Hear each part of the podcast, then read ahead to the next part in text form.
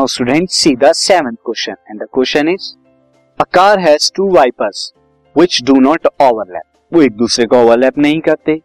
Each wiper has a blade of length 25 centimetre sweeping through an angle of 115 degree find the total area clean at each sweep of the blade यानी हर एक blade कितना कितना area जो SVEEP करता है, अगर उसकी लेंथ 25 सेंटीमीटर हो, और एंगल कितना करता हो 115 डिग्री का. सी किस तरह से?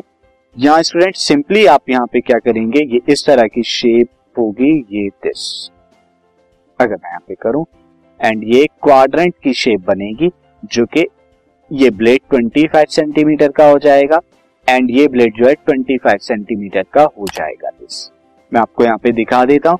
अब ये मैंने फिगर डिपिक्ट कर लिया स्टूडेंट सी इस तरह का होगा, जो ब्लेड बनाएँगे 25 सेंटीमीटर 25 सेंटीमीटर और ये एंगल कितना होगा? 115 डिग्री का हो जाएगा? नाउ स्टूडेंट अगर हम मैं इसे सेंटर ले लूँ तो ये कंप्लीट क्या हो जाएगा? एक सेक्टर का एरिया बता रहा है यहाँ पे।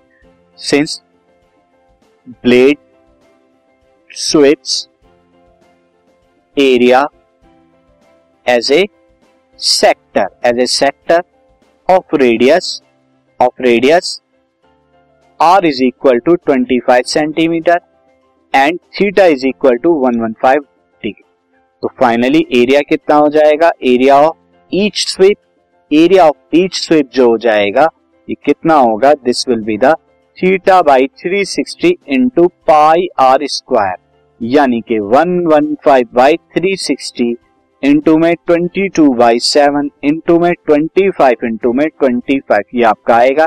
एंड फर्दर ये आपको अब सिंपली कैलकुलेशन करनी है, जो कैलकुलेशन के बाद मिलेगा one five eight one two five upon में one two six centimetre one twenty one twenty centimetre square ये आपको मिल जाएगा यहाँ पर. वन ट्वेंटी सिक्स स्टूडेंट यहाँ पे आएगा, मैं इसे वन ट्वेंटी सिक्स कर देता हूँ.